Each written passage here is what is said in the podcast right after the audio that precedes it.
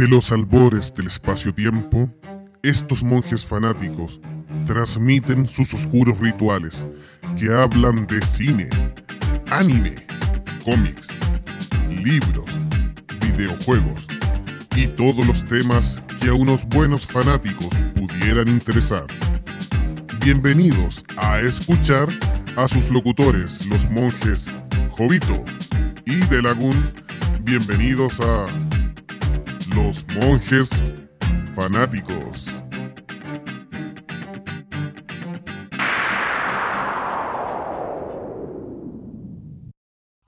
Hola amigos, estamos en un nuevo capítulo de Monjes Fanáticos. Estamos aquí con Delagun. ¿Cómo estás, Delagun? Bien, bien, aquí estamos, amigo mío. ¿Cómo estás tú después de estas super jornadas que hemos tenido en estos días? Todo bien, todo bien, pero tenemos un, un mercenario que, que tocar hoy día.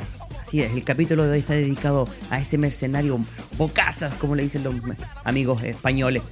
O masacre también, que es el nombre con el que se conoce en, en las tierras europeas por ahí. Sí, un personaje que en los cómics no es tan antiguo, es bastante moderno dentro de todo. Reciente, eso es verdad. Sí, ¿tú sabes dónde empieza a salir a la palestra eh, nuestro personaje del día? No es precisamente en la casa de Marvel, digámoslo así, por el tema de los Avengers, sino que es por el lado más bien de los de Fox, podría ser, el lado de los mutantes, en aquel año 91. 91, sí. Creado por Rob Liefeld y Fabián Nicieza, Deadpool apareció por primera vez en los New Mutants. Volumen 1. Claro, en el año 91. Ese fue como una respuesta a un personaje de, de la casa de Detective Comics, una especie de parodia, también de un mercenario que en este caso era un villano de- del Caballero Encapotado. Deathstroke. Dextro, exactamente. Sí, en realidad, bueno, a la larga Deadpool habría tomado elementos de varios personajes, tanto de Marvel como Deathstroke, que era el más cercano de, de DC. Tema de ser mercenario también, por ejemplo. Y lo otro relevante es que no partió como un héroe. No, eh, en este caso partió como un villano dentro del cómic, como dices tú, de New Mutants. Sí, Y era, era el rival a vencer. era el rival a vencer de los New Mutants. Ese era el tema. Claro, de los New Mutants que a la postre van a dar origen a los X-Force. Exacto. Claro, sí. originalmente. Y lo bueno de este personaje, o, o lo, o lo malo, dentro de todo, era, era su irreverencia y que lo fueron mezclando un poquitito, fueron tomando elementos de varios, de varios héroes. Podíamos ver un poco la fiereza de Wolverine, de la misma Marvel. De hecho, comparte su superpoder, su habilidad mutante. Claro, Siendo ahí- que Deadpool no es un mutante. Claro, llega a ser- es, es como de, de una gama de mutante híbrido, si podríamos decirlo de alguna manera. O humano híbrido. Porque es un mutante con poderes adquiridos. O por el gen mutante adquirido a posterior. O sea, él era un humano que no tenía desarrollado el gen mutante. Vamos a explicar, me imagino, su origen, ¿no es verdad? Sí, bueno, su origen viene, lo vayamos viendo al tiro, del mismo experimento que salió Wolverine. El, famosa arma X. Arma X, Sí. Weapon X. Claro. Ahí hay la- el, el caso que también lo vimos en, en la historia de origen de la primera película, que también la, la narraremos un poquito más adelante. Tiene que ver con que Wade Wilson, el mercenario, tenía cáncer. Entonces había mucha probabilidad que muriera, sale en la película también, y se sometió voluntariamente a los experimentos para tratar de sobrevivir. Y eso obviamente haciendo las pruebas para generar una nueva arma X, salió Deadpool. O sea, de hecho, la película toma la- esa historia bastante al callo en- dentro de los cómics, porque se supone que el experimento Arma X viene siendo como la solución que le propusieron debido a que su cáncer era terminal. En los cómics dicen que se encuentran 34 tumores cancerígenos no operables, o sea, era está requete contra muerto. Era como el señor Burns, tenía tantas enfermedades que estaban todas en equilibrio, Neutrali- tratando de salir. Neutralizadas todas juntas. Bueno, y obviamente que todos estos experimentos para sanarlo, que finalmente una de las cosas que utilizan se supone que son genes del factor curativo de Wolverine, terminan salvándole la vida, pero volviéndolo un poco inestable mentalmente. Y lamentablemente para, para el mismo Deadpool no le arreglan su apariencia, entonces ahí parece una ciruela si se saca la máscara. Lo que yo tengo entendido es que justamente el problema de por qué, si- siendo que tiene un factor curativo, no se regenera el rostro, es porque entre tanto experimento de deformidad, lo, hicieron eh, sufrir y todo el cuento, lo, deformaron, lo mutilaron muchas veces. eh, en, el momento en que se de- destapa el gen X y se manifiesta, entre comillas, hay como un reinicio del cerebro, de las neuronas del cerebro, para determinar la forma. Y es por eso que ese cerebro como que asume que la forma desfigurada Mm. es la forma natural. Claro, como que quedó grabado ese, ese elemento. En algún minuto también trataron de explicar que el gen regenerativo volvía a generar cada vez los tumores. Y claro, y es divertida la historia del cómic. No sé si la, la alcanzaste a ver, la, la historia del cómic. Al- algo más o menos. ¿sí?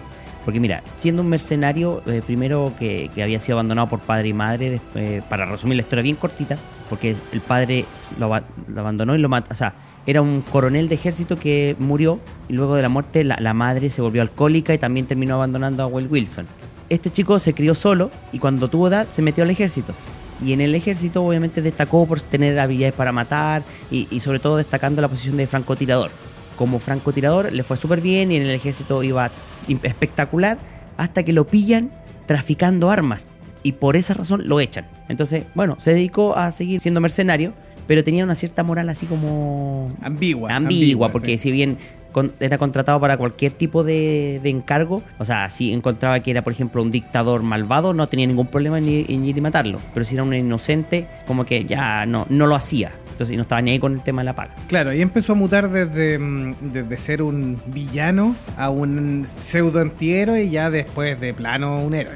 Sí, lógico. Entonces, lo que pasa es que conocería a la que era su a su novia, que también era una mutante, de que era la copycat en los cómics. ¿Cachai? Sí, esa es una de las novias que ha tenido. Claro, una de las tantas novias que he tenido, pero la, la que también obviamente en, el- en la película toma el mismo nombre, que no, no me acuerdo cómo... Sí, sí, la, es la actriz eh, Morena Baccarin, que es Vanessa. copycat. Vanessa, sí, exactamente. Así que en base a eso, bueno, teniendo esta relación con ella, que además de haber sido mutante también era prostituta, encontró la felicidad, encontró el amor hasta que le detectaron este cáncer. Entonces él dijo, no, yo no, no quiero ser una carga para nadie. Él juró que nunca sería una carga para nadie porque se culpaba un poco de la muerte de su madre.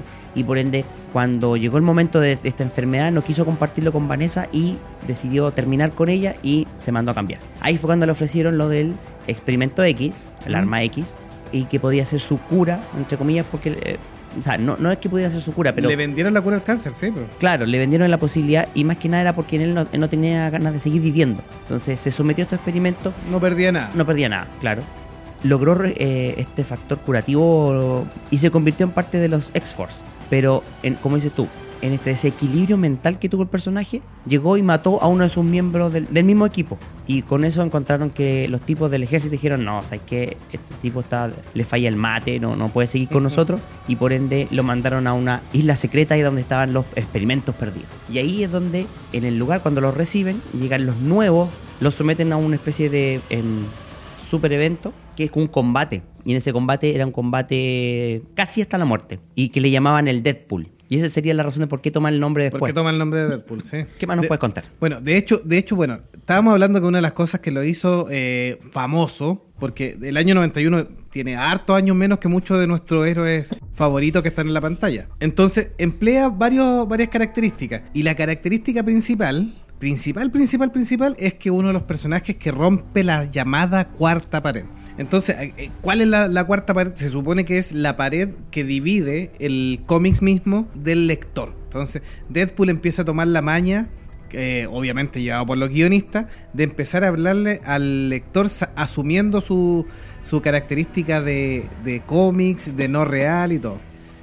Entonces le hablaba directamente al lector ahí rompiendo la cuarta pared, haciéndolo partícipe de sus aventuras, sus locuras y sus tonteras. Además que mezcló un poquitito, ya, ya mencionamos a Deathstroke, que es el gran referente como mercenario, que es de DC Comics, y también mezcló un poquitito la, la forma ligera de ver la vida de eh, Peter Parker, que era un, un héroe que en esa fecha es muy muy famoso, era el puntual de Marvel, mucho más que los héroes de ahora. O sea, Eh, de hecho, la característica de hablador la toma de él y además es admirador del hombre araña. Quiere ser partner.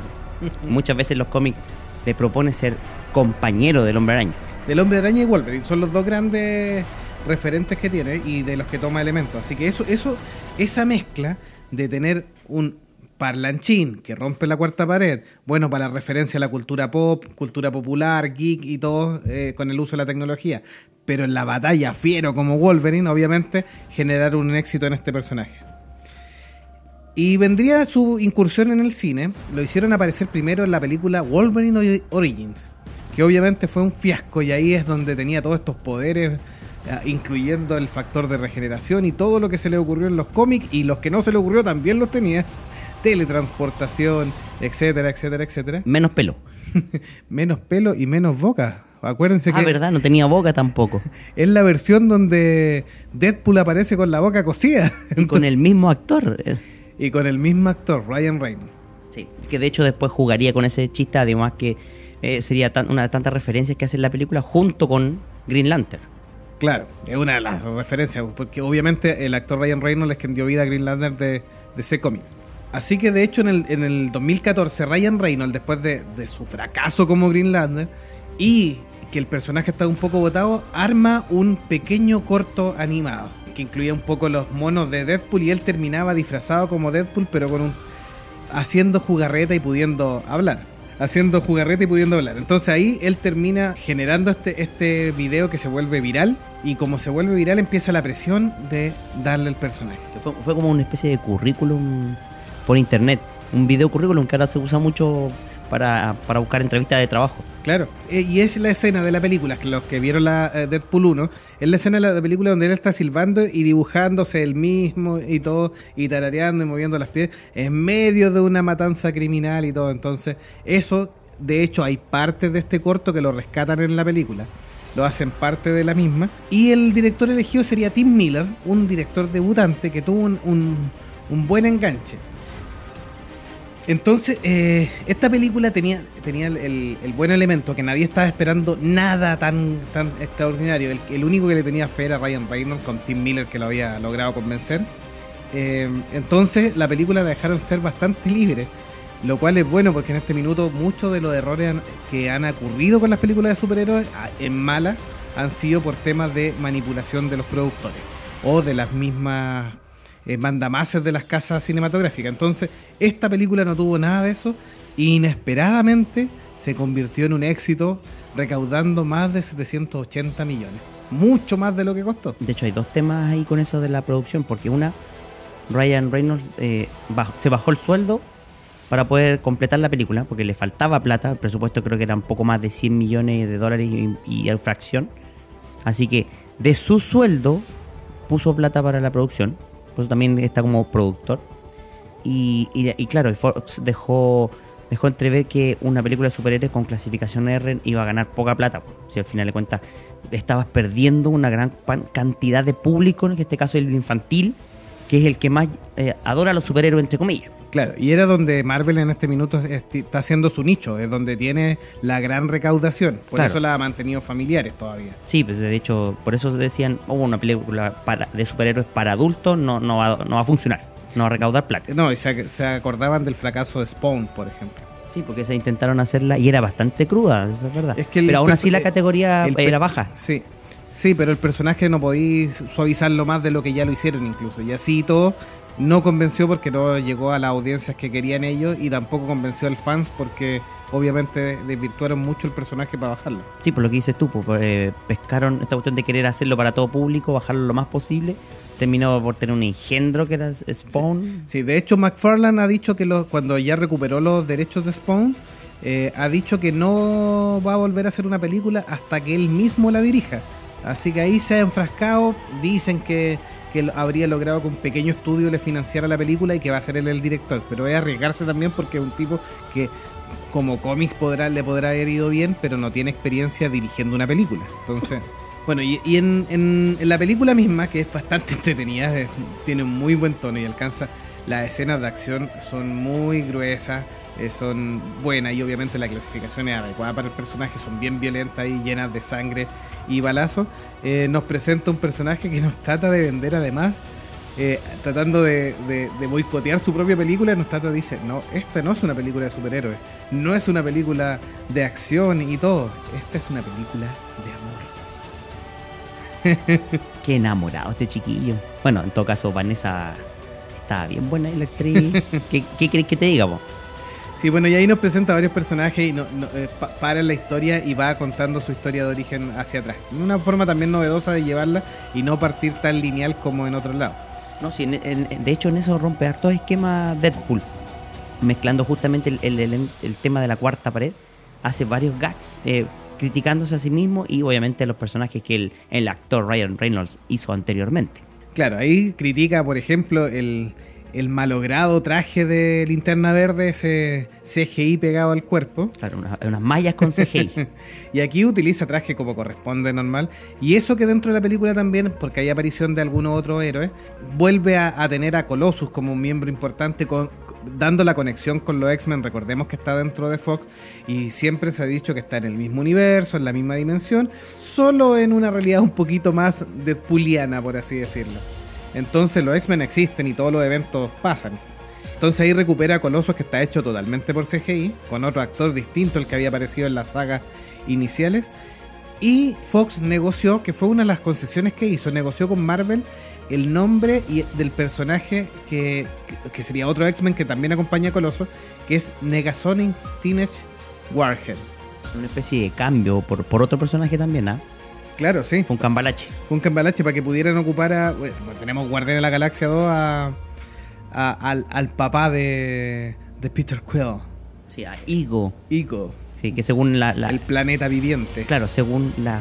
eh, ¿Cómo se dice eso? La, mm, Según los derechos. los derechos, claro, los derechos Igo fue como la moneda de cambio para entregárselo a, Claro. a Marvel para que pudiera recibir otro personaje. Sí, en los cómics Ico en algún minuto quedó un poco ligado al universo X-Men por algún motivo y quedó en el convenio co- pa- para que fuera propiedad de, Fox. Entonces cuando Fox quiso ocupar este personaje que era Negasonic eh, y, tener, además la libertad de hacer algunos cambios importantes porque ellos querían ocupar principalmente el tema del nombre más que el personaje mismo porque lo cambiaron mucho, eh, negociaron a este otro personaje.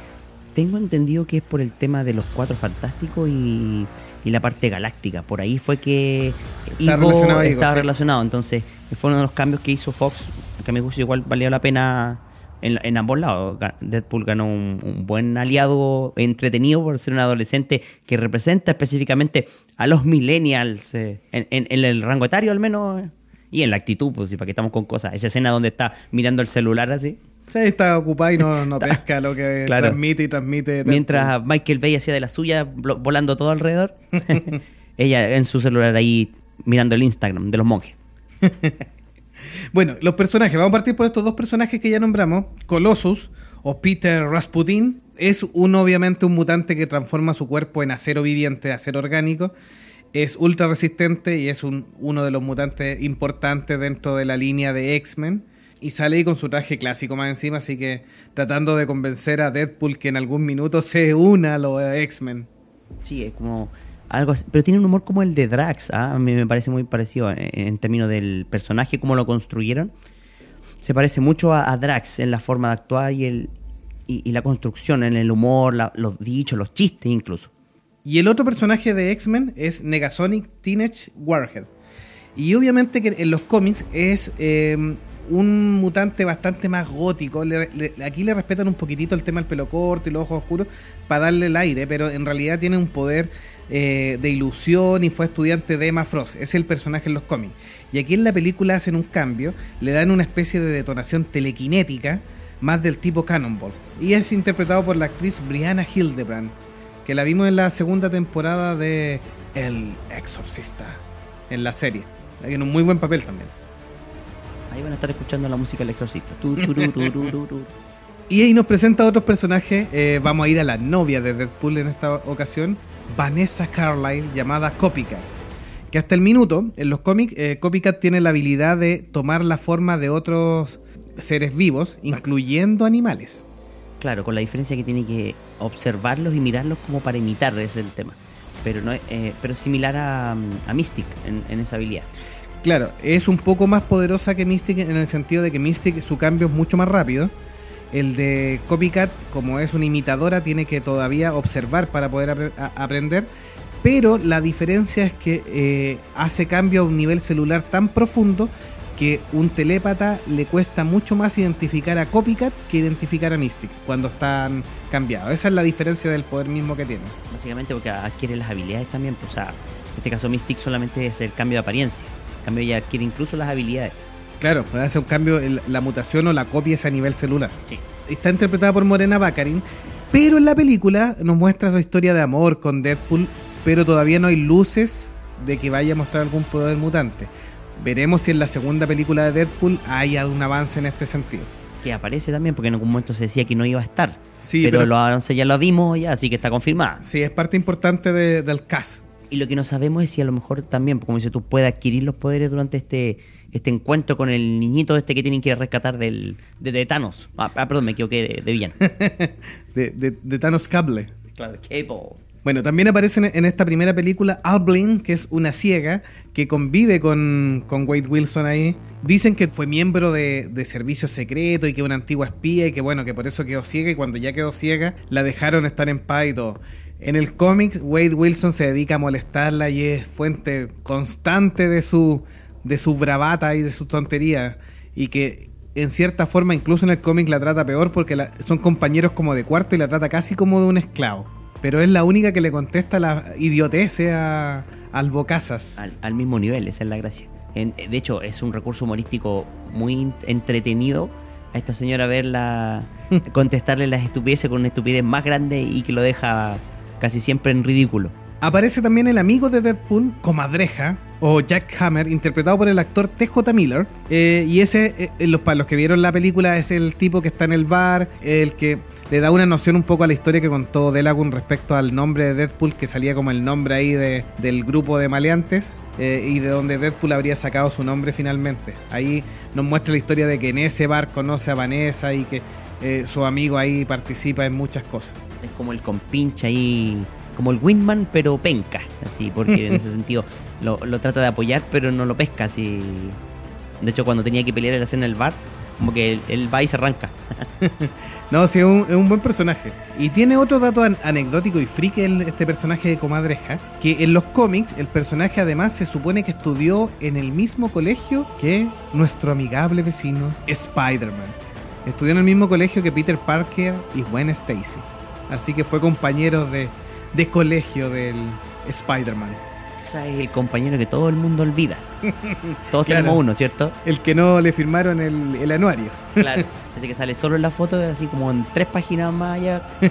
Y el otro personaje que aparece que es bastante chistoso es Dopinder, un taxista eh, de la India. Hindú, claro.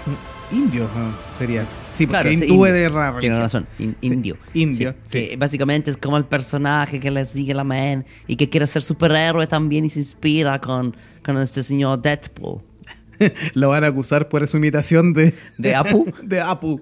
Pero sí, una versión de Apu. Es una versión de Apu de Deadpool que muy, sale muy, Muy- muy graciosa. chistosa. Interpretado por el actor Karan Sony. No, también hay un elemento súper gracioso, ese como, como el, el taxi también eh, en- genera una situación cómica, así, por ejemplo, esa, esa toma con el traje así tratando de sentarse y acomodarse, con una un close-up a las partes nobles del bocaza. es bien gracioso. Bueno, las escenas de acción y las peleas son muy bien hechas, muy cruentas también, bien llenas de sangre, balas y, y lo que nos tiene acostumbrado también en los cómics de Deadpool. A pedacitos de, de carne humana.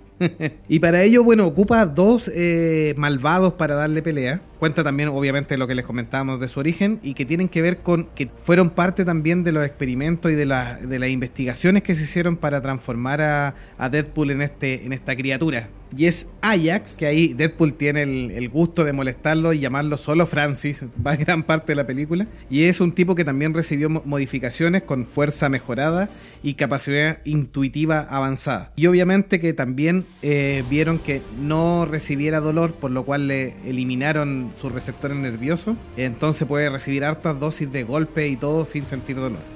En los cómics este es un gran antagonista, no el más importante, pero sí un, antagonista de peso, a tal punto que Deadpool lo asesina y lo envía directamente al infierno. Así, lo, lo quema, lo calcina y esa ceniza el mismo Deadpool la va a dejar al infierno.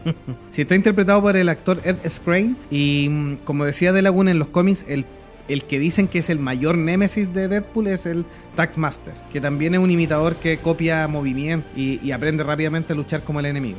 Claro, con la diferencia que Deadpool no lo puede imitar porque como sus células eh, neuronales están cambiando rápidamente, eh, es casi imposible para Taxmaster imitar sus movimientos o tratar de anticipar su estrategia de ataque. Y en la otra, el, el patiño de Francis es Polvo de Ángel, interpretado por la actriz Gina Carano, que obviamente que es una mutante que tiene el poder de concentrar o aumentar eh, rápidamente su fuerza por eh, inyecciones de su cuerpo de adrenalina. Entonces eso hace que sea capaz de rápidamente levantar 800 libras y mejora su velocidad, resistencia y fuerza. Lo que bueno dentro de ese superpoder es que es por tiempo limitado.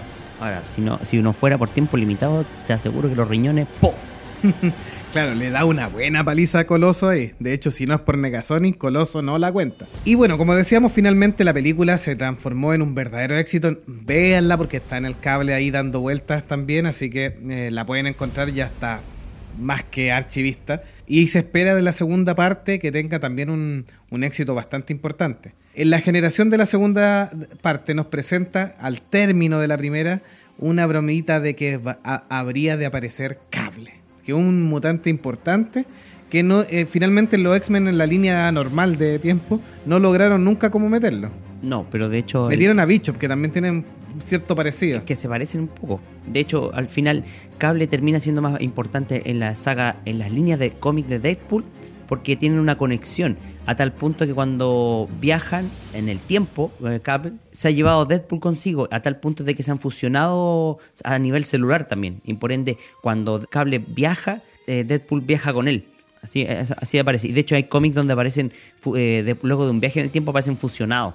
Así mezclado, que eso también les trae problemas y, y a ese nivel. Entonces, por eso es, es tan importante Cable como antagonista en un principio, porque después termina siendo amigo-enemigo. Sí, eso es parte de la X-Force, que tú la has nombrado bastante, es parte de la X-Force. Eh, Cable eh, funda a, a- a- tomando los, estos nuevos mutantes, eh, que obviamente son más chicos que los mutantes de- del grupo original del profesor Charles Javier, Claro. eh, o Charles Xavier, como dicen también. Suena más elegante, más bonito. y los termina transformando en el X-Force y en algún minuto recluta muchos de los personajes que van a aparecer en la segunda película. Inicialmente cuando termina la primera nos cuenta que va a aparecer Cable, pero después nos trae la sorpresa de que al parecer Cable sería el némesis inicial al menos de la película. Claro, o sea, en los trailers que hemos visto del Deadpool 2, eh, Cable viaja al tiempo de Deadpool, al presente, digámoslo así, para eliminar a un, a un pequeño. Ni tan pequeño, porque en realidad es harto gordito el, al niño que tienen que rescatar. Ahí es donde se genera el tema este del antihéroe, que se- ahora sí se comporta como héroe, porque tiene que salvar a este muchacho de el asesino Cable. Claro, tiene que salvar al pequeño que hay muchas teorías de quién podría ser. Algunos dicen que algún mutante relacionado con el fuego, porque se ve ahí rodeado de fuego, y hay otros que dicen que incluso es el chico del juicio final o el, o el niño Armagedón. tan luego nos van a terminar la, la película. Bueno, habían rumores de que Deadpool 3, que ya muchos lo estaban pidiendo, no se va a hacer. El mismo Ryan Reynolds estaba ahí dudoso de si podría haber tercera parte. Sí, están confirmándolo porque obviamente eh, X-Force está confirmada, Deadpool va a participar en X-Force y la va a dirigir Drew Goddard, que, que es quien resucitó de alguna manera a Daredevil en Netflix y que obviamente que fue lo que dio paso después a que lograran el ensamble de todos los otros héroes de alquiler y los defensores y terminaron obviamente con The Defenders. Entonces Drew Goddard va a dirigir la película, estuvo primero en negociaciones para The New Mutant, que finalmente lo toma el director de Bajo una misma estrella, que sabemos que se retrasó ahí, dicen que para mejor, vamos a, esperar el resultado final.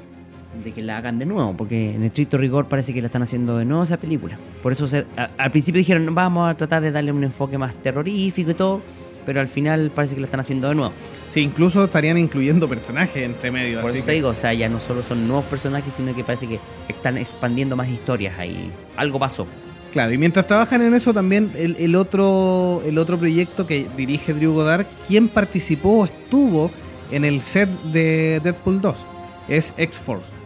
Ahí esa ya está confirmada y obviamente volvería, eh, lo cual volvemos al, al tipo de chuta. Sabemos que a Cable no le va a pasar nada porque es altamente probable que aparezca en X-Force y, y junto con los otros personajes. O sea, ninguno de nuestros personajes en este minuto podría morir.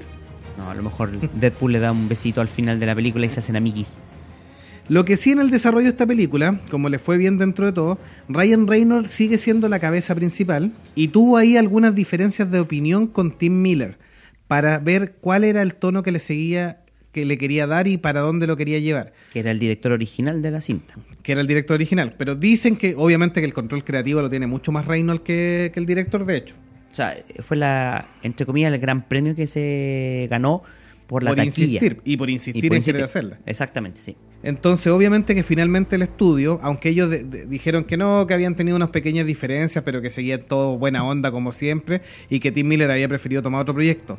Recuerden que Tim Miller en este minuto está enfocado en una nueva Terminator. Está en la saga Terminator y bajo la tutela de James Cameron.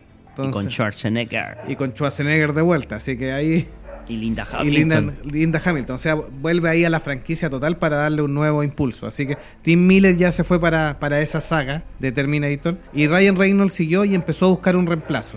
Y después de varias alternativas que ofreció tanto el estudio como, bueno, como directores también se ofrecieron, y se queda con el director David Leitch, que Sí. tiene a su ver un par de películas bien buenas de acción. que son Atómica y John Wick, que en ese sentido son películas de acción y con muy buenas tomas de cámara, secuencias eh, de planos eh, continuos que se llaman, esto donde la cámara las va siguiendo en las luchas y por ende yo creo que eso también es un elemento, un currículum muy interesante para esta película. A lo mejor utiliza algo de eso. Claro. Eh, él, él tiene experiencia y mucho. Él fue doble de acción y después coordinador de. De, De dobles. De dobles. Entonces, de dobles de riesgo. Entonces, riesgo, claro. sabe bastante el tema de, de la acción. Y en John Wick y en Atómica nos ha deleitado con una buena secuencia. Siendo la segunda Atómica bastante mejor en guion que la que John Wick. John Wick es bastante simple, harto balazo. Me mató el perrito, pa, pa, pa. Y la anda por ahí. Eh, claro, la dos anda por ahí también. Y de hecho confirmaron Atómica 2 precisamente por como el guion es mucho más, eh, eh, como dices tú, un poquito más, no, no sé si densa es la palabra, pero es un poquito mejor armado que John Wick, como dices tú, que es más simple. Efectivamente confirmaron la segunda parte de Atómica para 2020 yo creo. No, sí, por ahí porque, sí, porque bueno, eh, en este minuto está ocupado en eso y tiene otro proyecto intermedio. Y bueno, él, él, él termina asumiendo la dirección y esperemos un buen resultado. El guion estaba listo, ya Ryan Reynolds lo había opinado, los creativos que trabajaron en el guion de la primera también son los mismos, así que estaría todo ok. Y tenemos nuevos personajes. ¿Quiénes se suman a Deadpool en esta nueva película? Bueno, vamos a partir con Cable. Cable o Nathan Summer. eh, no Thanos, no Thanos. No Thanos. Thanos no. es el mismo actor, Josh Brolin, obviamente, que tiene su segunda militancia. Parte de X-Force principalmente. Y es hijo de eh, Cíclope, ya de Scott Summer, y Madeleine Prior, que es nada, nada menos que una clon de Jean Grey. ¿Ya? En, en- en la historia de los X-Men, de los cómics principalmente, eh, Mr. Siniestro eh, clona a Jean Grey cuando Jean Grey está poseída por el eh, Fénix. Claro, por la entidad llamada el Fénix y desaparece. En Y en desaparece. minuto, como dices tú, eh, clonan a, a Jean Grey y este clon se junta con, Con Scott. con Scott. Sí, bueno, todo parte de Mr. Siniestro porque eh, la- las líneas genéticas de Scott y de Jean Grey eran altamente mutantes o de los mutantes de más alta gama. Entonces él quiere tratar de obtener un nuevo mutante eh, tanto más poderoso que sus padres. Y ahí aparece Cable. que de hecho tiene una enfermedad genética que es la que le va provocando un deterioro y lo termina eh, debilitando. Y es una de las razones por qué tiene ese ojo biónico y esas Sí, prótesis. empie- empieza a hacer cambios con elementos eh, te- tecnoorgánicos, nanoorgánicos para, para compensar. Es un intento de, de mantenerse con vida. Ahora, en los cómics es Deadpool el que finalmente con su factor re- eh, gen- regenerativo y curativo, el que le, le saca este problema a, a Cable. Sí, bueno, y en- entre, entre sus otros poderes además tiene eh, habilidades telequinéticas derivadas de, de- del, del gen mutante de Jean Grey, obviamente, o Madeleine Prior, que, que es su madre, y logra crear conos de silencio, incluso eh, onda- on- ondas de fuerza, y tiene también cyberempatía, así que logra manipular un poco las máquinas. Ah, el cono del silencio.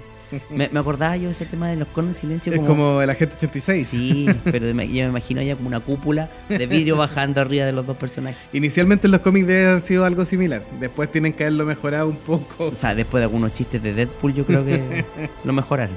¿Y qué otro personaje tenemos de...? Bueno, está Dominó, un mutante que también habían pedido muchísimo dentro de la saga. En este caso la mutante llamada Nima Turman, que es- tiene la capacidad psíquica de afectar las probabilidades del azar.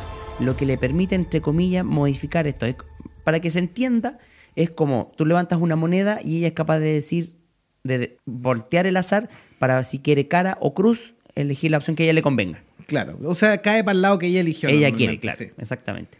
Que no es como telequinesis pura, es como decir, ya, entre la probabilidad de que pase y no pase, yo elijo cuál. Claro, es como. Y, si- y si, y si la probabilidad de que me caiga un hoyo es muy alta, yo probablemente tengo la única probabilidad de saltar el hoyo y no caer. Ahora, eso no es un superpoder, Pero de hecho, Deadpool juega un poco con eso. porque no es un superpoder. Pero eh, cinematográficamente hablando, Tampoco es un superpoder. parece que se ve bien interesante cómo van a hacer ese, ese juego de las probabilidades de dominó. No, de hecho, el tráiler lo refleja bastante bien. O sea, eh, las escenas están bien grabadas en el punto de vista de que se establece que existen dos posibilidades. Por ejemplo, en la escena donde va a caer en el tanque, dominó, Ah, sí, sí, sí. Ahí tú, ahí tú cachai como que tiene dos posibilidades. O cae afuera o cae adentro. Y pum, cae adentro. Después, con el- justo cuando el tipo la va a apuntar con el arma, ah, se le bloqueó. Entonces, te, te da la sensación, pero conviene igual explicarlo a la gente porque cómo van a entender, ah, qué suerte tiene esta niña de que cada cosa que le pase es a favor de ella. Claro, ese, es- ese es su poder mutante. Ese es su poder mutante, pero eso no es un superpoder. También aparece Terry Crew, el actor, interpretando el personaje de Bedlam, que también será la postre un X-Force, al parecer, para esta formación. Y es un mutante capaz de crear campos electromagnéticos. ¿Y para qué sirve eso? Tienen harta energía, o sea, que genera campo electromagnético y le puede Un choque. liberar como un choque. O una claro. onda de choque, esa es la- sería como la gracia. En realidad, ¿y cómo es que se llama Bedlam? Bedlam. Terry Crew. Siempre es como. No sé, lo, lo- lo voy a ver en el sacando un lata, una lata de aerosol. bloqueo, bloqueo, Bloqueo, bloqueo. bloqueo, bloqueo. es, es- es un buen actor para Deadpool. Sí, como de- actor es gracioso. Sí, porque es un tipo grandote, musculoso, que puede caer, caer súper bien en el tema del papel, en la parte física, pero su cara y su asociación a muchas películas de comedia. Por ejemplo, Las Rubias, ¿dónde están las rubias? Uy, Que- sí, que que, se enamora de una de las protagonistas, con comillas. Protagonistas con sorpresa, Con, con, llama. con, con yapa, con trípode. Entonces lo, lo hace un buen elemento ahí a, a llegar. Eh, otro de los personajes que tiene es Surge, o también conocida como Noriko Achida, interpretada por la actriz Chioli Kutsuna, y tiene el poder de absorber electricidad en cualquier momento, y obviamente no siempre tiene control sobre eso, entonces va regulando con sus guantes la- el, el impacto que va tirando en, en estos rayos de electricidad que va aumentando. Interesante eso eh, de llevar con una reglita así, de madera. Y punto, ¡pum! Energía estática. Energía estática, sí. Sí, el, ah, bueno, ah, se, se asume como parte del X-Force porque en la parte del, del tráiler hay una parte en que ella se gira que está atacando y tiene claramente una X en, en su chaqueta, Claro. así que Eh, eh, debería ser parte de los X-Force. El, el grupo que él mismo llama así. Así como le dicen. le vamos a poner un nombre, X-Force. nombre novedoso, Original. X-Force. X-Force. Después está Say Gates. eh, Axel Cloney, un mutante capaz de vomitar una sustancia que puede traspasar casi cualquier cosa. Así, ahí es el personaje de Billy Ascar, nuestro payasito de Sí. It. Ahí eh, eh, se reveló, es uno de los personajes que se reveló en los últimos trailers en realidad. Estaba ahí bastante callado, había un rumor de que iba a participar, pero se reveló. Vamos a ver cómo interactúa con este grupo. Es como el, el hombre sapo que salía en. Me parece que en la segunda parte, en, en X-Men 2. En X-Men 2. Sí. que era un sapo que vomitaba así un ácido feo. No, y tiraba Y la, tira la, la lengua. también. Pero este no creo que tenga lengua larga. Sí. po. Sapo en, en X-Men 2 tiene la gran gracia que está interpretado por Ray Park, nuestro Darth Maul. Sí. Así que experto en artes marciales también. Sale en una de las J. Joe Ray Park también. Es em, el ninja, el ninja que no se saca nunca, la- el ninja negro que no saca nunca la, Ah, sí, sí. el casco. Se me olvidó el nombre de ese. Fox. Joe. No, no, no es Grey Fox, ese es otro. Sí, porque sal- sale uno de blanco. Uno de blanco que sí se saca la, la Sí, máscara al final. y Pero que el, un actor, pero el actor negro que era como el partner, que al Sí. principio peleaban en contra, fueron amigos. Sí, Sí, no, ese, no, ese está interpretado por Ray Park. Claro, ese es Ray Park también. y, aparece después Peter Wisdom. el gran, gran superhéroe, digo, no, eh, personaje que inventaron para esta, para esta saga. Claro, ahí hay dos rumores, porque primero se coló que Peter Wisdom era un mutante británico que con la capacidad de lanzar como cuchillas eh, de energía o cuchillos de calor. Pero el tráiler nos decepcionó en eso. eh, Pero no- nos cambió a un personaje aún más superheroico. que sería un humano sin poderes. Un humano cualquiera. Así. Así que eh, vamos a ver cómo lo tomas. En el, en el tráiler se transformó rápidamente en el personaje favorito, como Wari Polo, el personaje favorito de todos los niños. De 31 minutos. Pero Peter, el, el humano, se transformó Pero- en el personaje favorito pero- de la nueva Deadpool. Sí, de, de hecho lo agregaron por CGI algunos fanáticos lo agregaron a Infinity War. Sale, sale volando ahí entre, entre Falcon. ¿Y quién más era el otro que estaba volando? Ah, no me acuerdo. Eh, War Machine. pues. Sí, War Machine, toda la razón. Ahí sale Pete también ahí entre medio de... Arriba de la cabeza del Capi. Sí. Y como, bueno, como sabemos, Ryan Reynolds nos entrega bastantes capsulitas de, en Twitter, en Instagram, tanto eh, de su vida privada como Ryan Reynolds, como de Deadpool, en la cual la campaña de marketing es fabulosa y es muy entretenida, muy novedosa y está totalmente eh, fuera o sobre todas las otras películas. Es muy buena esa parte. Sí, en ese sentido aprovecha las redes sociales también bastante con, con fotografías, con eh, elementos de la cultura pop eh, precisamente para eh, tener su versión Deadpooliana de, del póster o de la foto. Claro, ya, bueno, y aprovechando este tema de las redes sociales, el personaje de Pete Wisdom, que está interpretado por el actor Rob Denali, pone en su Twitter, marido, apicultor experimentado, aficionado a los deportes, con su mujer que se llama Susan, y además confunde a Ryan Reynolds con Ryan Gosling, que es una típica broma del actor, de hecho la juega mucho con su esposa Blake Lively, respecto a que también sueña convertirse en samurái y dice que le encantó la actuación de Ryan Reynolds en Diario de una Pasión, o el Diario de Noah también, o de Notebook, cuando sabemos que el actor que la hizo Ryan Gosling, pero juega con ese, con ese cambio de, de papeles que tiene. Sí, de hecho este actor había tenido un problema personal muy grande hace unos pocos meses atrás nomás y eso salió en una entrevista en, en un medio británico también, en una revista, eh, y que básicamente como una especie de terapia los amigos le dijeron, oye, me- por favor, métete a esto, métete a esto. Y lo, lo, lo contrataron y en Deadpool lo recibieron como un gran superhéroe. Y además, in- insisto, el, el tráiler sale muy... Es muy graciosa la escena cuando dice, ¿y tú qué poder tienes? "Eh, ninguno, contratado. Y después sale tirándose al final del trailer, Por sale eso, tirándose la mejor escena, preparadísimo, así como, eh, eh, eh. pero con traje de oficina. Así que, bueno, ahí va jugando con, con el tema. Así que vuelven nuestros personajes habituales. Ya sabemos que Vanessa vuelve. Vamos a ver qué rol le dan y si es que en algún minuto nos dan Pistas. pistas de copycat. O, o finalmente hace alguna entrada ahí. Claro, a lo mejor en una de esas estaba escondida y siempre fue mutante, pero Mm. no, no lo quiso revelar. Claro, porque recordemos que cuando ya eh, Deadpool le revela su, su identidad y todo el show, es cuando ya la termina rescatando de Francis. Sí, ahora el problema es, ¿habrán hecho algo con ella antes de eso?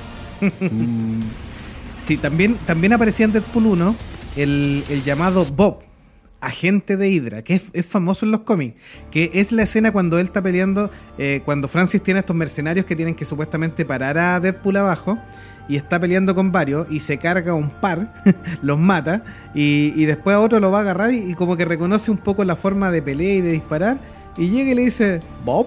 Y, y en los cómics, bueno, Bob, agente de, de Hydra. Hydra, de Hydra, Hydra, eh, Hydra. Es famoso, así que veremos si vuelve a salir, porque fue un, un buen guiño en la primera película. o quizá haya un guiño nuevo. De hecho, por ejemplo, esto que salga la, la mansión de Charles Xavier por fuera. Claro, y el sin respeto mercenario más encima sale jugando con la silla de- De- del profesor sí. Charles. Así que alguna otra referencia. Sale dando vueltecita ahí Claro. O después cuando le da un abrazo a, a, Colossus, y le agarra la, la agarra su, su trasero, su trasero metal. metálico. Así que, bueno, y el otro personaje que aparece, que también se reveló, lo encontraron los fanáticos un poco en la foto, cuando están en, en este avión eh, del tráiler, y, y dice, vamos a hacer el X-Force. Eh, aparece eh, el mutante que sería Estrella Rota, interpretado por el actor oriental Lewis Tan, y es obviamente un mutante creado genéticamente para ser un gladiador. O sea, otro luchador más de estos sin control que tiene X-Force Azul. en sus filas. Bueno, y este grupo se junta por una ra- gran razón. ¿Cuál la- es la- la- el motivo de la película? Sí, bueno, De Laguna ya lo había adelantado un poquitito, pero el motivo de la película es que Cable viaja en el tiempo a detener a un pequeño joven llamado Russell. Así como el de Up, Russell. Russell, Pero también gordito. Eh, como el amigo de Spider-Man. Claro, como el amigo de Spider-Man. se, parece parecido. bastante. Sí. Eh, bueno, interpretado por el actor Julian Dennison y encarna a este niño que Cable viene a eliminar, porque dice que es un peligro y un riesgo para la humanidad.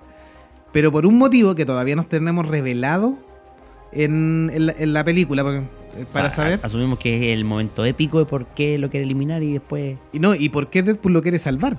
porque también puede haber la explicación de solo por llevar la contra. Que no Eh, sería sí, fuera. En este caso no sería nada o, sería como, no, no te entiendo tus motivos, así que lo salvo. o no estoy ni ahí con que maté a un cabrón chico, Claro. lo salvo. Me cae bien. Así que ahí, bueno, ahí tiene que. eh, Cable llega y llega con todo su poder, obviamente. Y es posible que le dé una buena tunda a, a Deadpool en su minuto. Y él termine tratando de formar este grupo. Así que bueno, tenemos novedades ahí con esa película tremenda que se viene el 16, si no me equivoco, el estreno El de mayo. 16 y 17 de mayo en algunos En lados. otros lados, claro. Sí. Así que esperamos que este pequeño review del personaje les haya gustado, amigos míos. Ahí trayendo las novedades y actualizándolo con la película anterior, porque no nos quisimos centrar más en la película. Claro, los que- y hablamos bastante de los cómics también. Cómics importantes de Deadpool, eh, hay varias sagas que tiene bastante interesantes. Eh, recordemos que en los cómics Deadpool es quien le quita la novia a Thanos. o quien qui- quería que fuera su novia, que es la señora muerte. Sí. De hecho, una de las sagas más recientes, precisamente junta a Thanos con Deadpool, se llama Thanos vs. Deadpool, y tienen ambos como objetivo rescatar a la diosa de la muerte que ha sido secuestrada dentro del universo. Bueno, si la secuestran significa que nadie muere. Claro, efectivamente, y ese es el tema, por eso se dan cuenta que ella no está. Y es ahí donde Thanos, que siempre ha querido... eh, que en los cómics, de hecho, Thanos, por venganza de él, lo maldice. Sí, pues y en cierta forma Thanos igual busca el equilibrio. Si es un titán loco, pero tiene cierta justificación. Pero como estaba obsesionado con la muerte y eh, al principio quería matar a Deadpool porque obviamente le estaba quitando la color, se le estaba comiendo la color. Ese era el tema, si la, la muerte quería con él, pero había sido esquivo Deadpool. Y sin embargo después se dio cuenta al conocer a Deadpool de que lo que más quería este antihéroe era morir. Entonces por eso va y lo maldice y le, di- le da la vida eterna. Así que le da la inmortalidad y el otro no puede morir. Bueno, Deadpool mata al, al universo Marvel. En, en otra saga importante, o sea, hay como dos sagas que hace eso. Claro, es como Deadpool los mata a todos y. Claro, hay una que mata do- al- mata a todos, que simplemente donde se da cuenta que, que los quiere salvar. Que, o sea, el único que tiene conciencia de que es un personaje cómic es él. Y por, Claro. y por ende asesina a todo el universo Marvel. Y hay otro más. Bueno, y ahí en, en- cua- en Deadpool los mata a todos o en Deadpool mata al universo Marvel, eh, la parte final tengan cuidado. Ahí se, le- se les vamos a dejar el enganche para que lo lean y todo ahí. Para que lo busquen, lo lean. ¿Quién es el último que quiere matar Deadpool? De hecho, eh, es un, un. Sí, Así que se los dejamos ahí para, para que lo lean. Sí. Eh, es parte también de, por ejemplo, de Marvel Zombies. También es uno, parece zombie, pero también aparece en esa saga. Y mm, en los eventos, em, por ejemplo, en Infinity Wars, eh, no aparece porque Infinity Wars es un cómic anterior a eso. Sí. No, Entonces, no. Deadpool todavía no era un personaje y no era un personaje tan famoso. Entonces, no, No, aparece hecho- en estos eventos. De- eh, el hecho de que aparezca Deadpool viene siendo un- uno de los intentos de Marvel por salvar de la quiebra, porque ya en esos años 90 ya había tenido bajas de ventas importantísimas. Recordemos DC que- sí, estaba en la palestra, entonces Y es Deadpool cuando- fue un intento de generar un cómic nuevo, de un personaje nuevo, no, entre comillas. que empezó a enganchar y, y le- Claro. le- lo llevó a las ventas al nivel de Spider-Man en un minuto. Lo cual fue bueno para la compañía. Claro, o sea, de hecho tenía aparecía en distintas sagas de, de superhéroes hasta que ya, entre comillas, por el éxito que tuvo este, este personaje en particular, decidieron darle su número propio. Bueno, y bien, tienen toda una familia de Deadpool. Está Lady Deadpool, Perro Deadpool, Gato Deadpool, hasta un pato Deadpool parece que es. Mm, No estoy seguro, pero sé que hay una cabeza Deadpool. Sí. Y, y de hecho ellos terminan conformando otra asociación copia que sería los Dead Corps. Los Dead Corps son copias de los Nova Corps, que a su vez son copias de los Green Lantern Corps.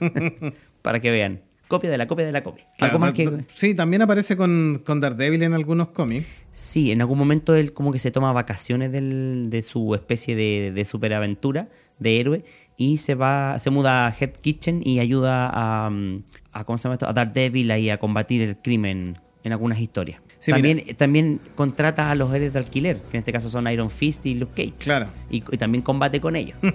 Hay, hay un cómic que se llama Del Mercenario Bocazas que tiene que ver con Wade Wilson War y donde se dedica también en 13 números a tratar de devolver la cabeza, el Headpool o la cabeza de- del Deadpool zombie, porque no muere la cabeza del Deadpool zombie y la trata de devolver porque está dentro de su, de su línea de, de- de tiempo y historia.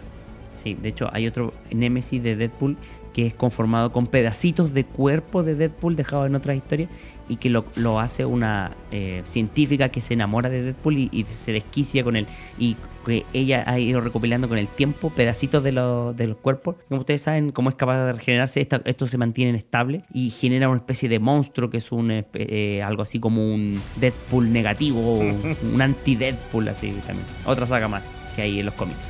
Sí, lo que comentaba Delagun, eh, una de las grandes parejas de los últimos tiempos ha sido Deadpool y Cable, donde uno es mañoso y el otro es un bromista empedernido, pero ambos son secos con las pistolas. Sí, de hecho hay eh, sagas de viajes en el tiempo que, entre comillas, son importantes ahí para ambos personajes, que como te digo, entre esos eh, está el tema de la curación del, del- el defecto genético que tenía Cable. Otro cómic importante también es Deadpool versus Chill. Se enfrenta ahí a toda la, a todos los agentes de, de, de Chill. Pero ¿sabías tú que en el evento Civil War, Deadpool es agente de Shield? es contratado por Shield para dar caza Sí. a algunos de los... Como eh, mercenario, claro. Claro, como mercenario para dar caza a algunos de los superhéroes que estaban en contra de la, de la firma del registro. Interesante esa postura ahí.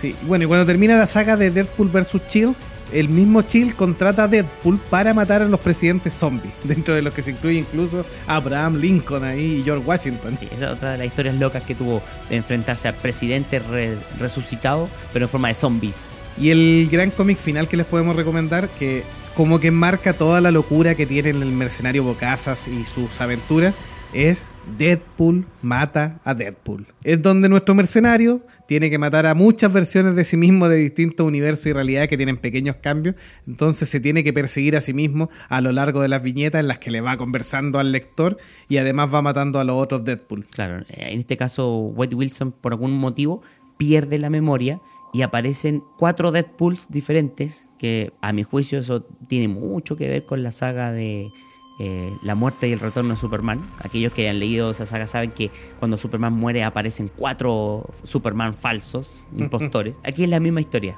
Cuando Deadpool ap- desaparece, entre comillas, porque pierde la memoria y, no- y- y finalmente vive como Wade Wilson eh, normal, aparecen cuatro impostores que dicen ser Deadpool y que por supuesto dejan la grande y dejan toda la patada. Y una vez que el propio Deadpool, en- a- visitando a sus amigos y todo, recupera la memoria, tienen que encargarse de, o como dicen los eh, españoles, nuestros amigos españoles, tienen que cargarse a, a todos estos impostores. Así que bueno, el mercenario Bocaso todavía tiene para rato. Tiene para rato todavía en los cómics. eh, es un buen personaje que se ha ido reinventando y vamos a ver qué, qué otras características le dan las, las películas. Esperemos que esta película sea bastante buena también, al mismo nivel que la anterior. Y ya sabemos, ya confirmó Ryan Reynolds que estará en X-Force con Drew Goddard.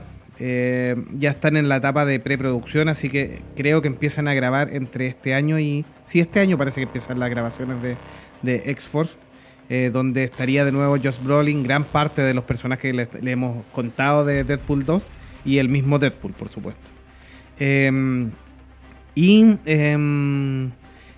no ha confirmado todavía Deadpool 3. Yo creo que mucho tiene que ver cómo le vaya en la taquilla. Si la taquilla corresponde, eh, hay una posibilidad, Ryan Reynolds nos ha cerrado, por supuesto que le interesa, en cerrar el ciclo de Deadpool solo con Deadpool 3. O sea, él está, dispuesto. Aunque ese, ahí en los chistes ha dicho, bueno, si hay una primera tiene que haber una segunda. Pero si la segunda es súper buena ya no es necesario más. Pero veremos qué, qué más sale. Los últimos rumores que se han circulado es su intento absoluto de, de obligar o convencer a Hugh Jackman, a Wolverine, para, para una última vuelta. Para sacarlo del retiro, dices tú. Sí, lo ha tratado de convencer. Dicen que en Deadpool 2 lo trató de convencer muchas veces y para darle un poco de hype a la, a la película también, se filtró ahora hace un par de semanas un video donde está Hugh Jackman en el hotel y está grabando así como dando un pequeño corto para Instagram y todo. Y en la cama está nada menos que Deadpool. Deadpool ahí eh, eh, conversándole y convenciéndole. Ya sabemos que en la primera le hizo bastante broma al, al Hugh Jackman, ya que no estaba ahí, se puso su mascarita de Hugh Jackman. Sí, incluso en un teaser que hubo de la segunda parte al principio, cuando se había estrenado Logan precisamente, aparecía eh, algunos cartelitos y un pequeño intro de, de ¿cómo se llama esto? De Deadpool. Era un, un video corto en realidad, donde salían varias alusiones a Logan. Claro, así que dicen que lo va a tratar de convencer. Si no lo logra convencer, quiere que haga un pequeño cameo en, en X-Force. Eh, recordemos que Logan también ha sido parte de ese grupo, que es un poco de repente más extremo, sobre todo en la época de Cable, Deadpool y un par de personajes más. Ha sido bien extremo. De- eh, eh, X-Force es un grupo donde son misiones que los X-Men normalmente tratarían de conversar. Ellos aplican al tiro, disparo y. O, o de frente no, no aceptan por Y ese muerte. sentido. Es como que son demasiado duras y crueles para, para el nivel de los X-Men. Así que, Así bueno, que, bueno, vamos a esperar a ver si logra convencer a Hugh Jackman ahí en un pequeño cameo. Y nunca se sabe si en esta segunda aparece algo. ojalá. ¿Quién veremos, sabe? veremos qué sorpresa nos prepara nuestro mercenario Bocasas. Ojalá les haya gustado, amigos, nuestro especial de Deadpool, el mercenario Bocasas. Así, Así que, que- toda la información va a estar en la página de monjesfanáticos.com. Sí, Y- así que lo invitamos a, a seguirnos en la fanpage de Facebook, en la página monjesfanáticos.com y en nuestras redes sociales también. Sí, no se pierdan ahí nuestros especiales de los personajes del momento. Y este y todos los episodios en monjesfanáticos.com, en Spreaker o sus reproductores habituales de podcast. Así es, hasta la próxima. Chao, chao. Chao amigos. Y aquí termina otro episodio más de tu amigable podcast Monjes Fanáticos. En el próximo episodio hablaremos de otro tema de interés para ti.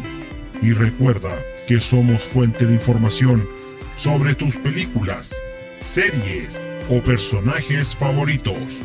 Y que este programa está hecho por fanáticos igual que tú. Gracias por compartir este podcast y nos oímos en un próximo episodio. Hasta pronto.